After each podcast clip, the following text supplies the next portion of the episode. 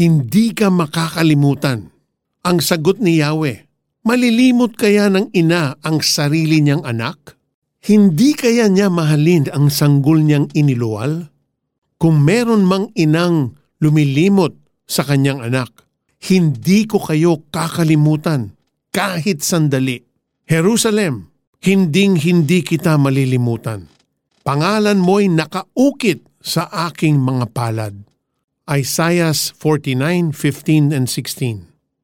Hindi ba nakakatuwa kapag may casual friend kang biglang nag-chat sa iyo at genuinely na nangungumusta? Di ba ang sarap din ng feeling na makatanggap ng pasalubong mula sa iyong kapamilya o kaibigan? You feel appreciated because someone remembered you. It's important for us na maaalala ng mga mahal natin sa buhay, whether in a simple or grand way, because it means we are being valued and cared for. Kaya napakasakit naman kapag kabaliktaran nito ang na-experience natin, ang makalimutan. Isaiah 49 was written by the prophet Isaiah at a time when Babylon conquered Israel. The Israelites were then exiled to Babylon and they experienced hardship under this nation. Kaya naman, the Israelites thought na tinalikuran at kinalimutan na sila ng Diyos. But God said, Even if a mother should forget her own child, God will never forget Israel. God has written the name of Israel in God's palms. This is a symbol of God's great love and care for them as Father and Creator. Pero hindi lang Israel ang minamahal at inaalagaan ni God as Father and Creator. Ikaw din. Don't ever think na kinalimutan ka na ng Diyos. Ang sino mang sumasampalataya sa anak ng Diyos na si Jesus ay binigyan ng Diyos ng right na maging anak niya. John 1.12 At kung anak ka niya, hinding-hindi niya iiwan at tatalikuran. Hebrews 13.5 God is good and faithful to His children all the time. If you want to be a child of God and experience the loving care of God the Father, let's pray. I believe, Lord Jesus, that you are the Son of God the Father. I believe you paid for all my sins on the cross. Thank you, Jesus, for saving me.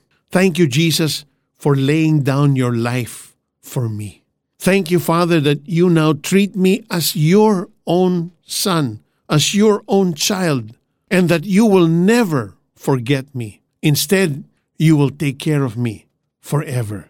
Lord, thank you that every single detail of my life you are completely aware of. That's how much you love and care for me. I pray this prayer in Jesus' name. Amen. Application. Maghanap ng pictures mo mula noong baby ka hanggang ngayon. Then make a scrapbook. Sa ilalim ng pictures mo, write down the words, Loved by God the Father forever. Like mo ba ang devotional na ito? Share the meme on this page and bless someone today. Ang sagot ni Yahweh, malilimot kaya ng ina ang sarili niyang anak? Hindi kaya niya mahalin ang sanggol niyang iniluwal? Kung meron mang inang lumilimot sa kanyang anak, hindi ko kayo kakalimutan kahit sandali. Jerusalem, hinding hindi kita malilimutan. Pangalan mo'y nakaukit sa aking mga palad. Isaiah 49:15 and 16. Many of us sometimes become so forgetful.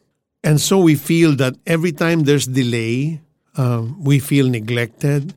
We, we, we, we think immediately that God is not listening or, or God's face is not turned towards us. No, my friend, His face is always turned towards you. In fact, you're the apple of God's eye.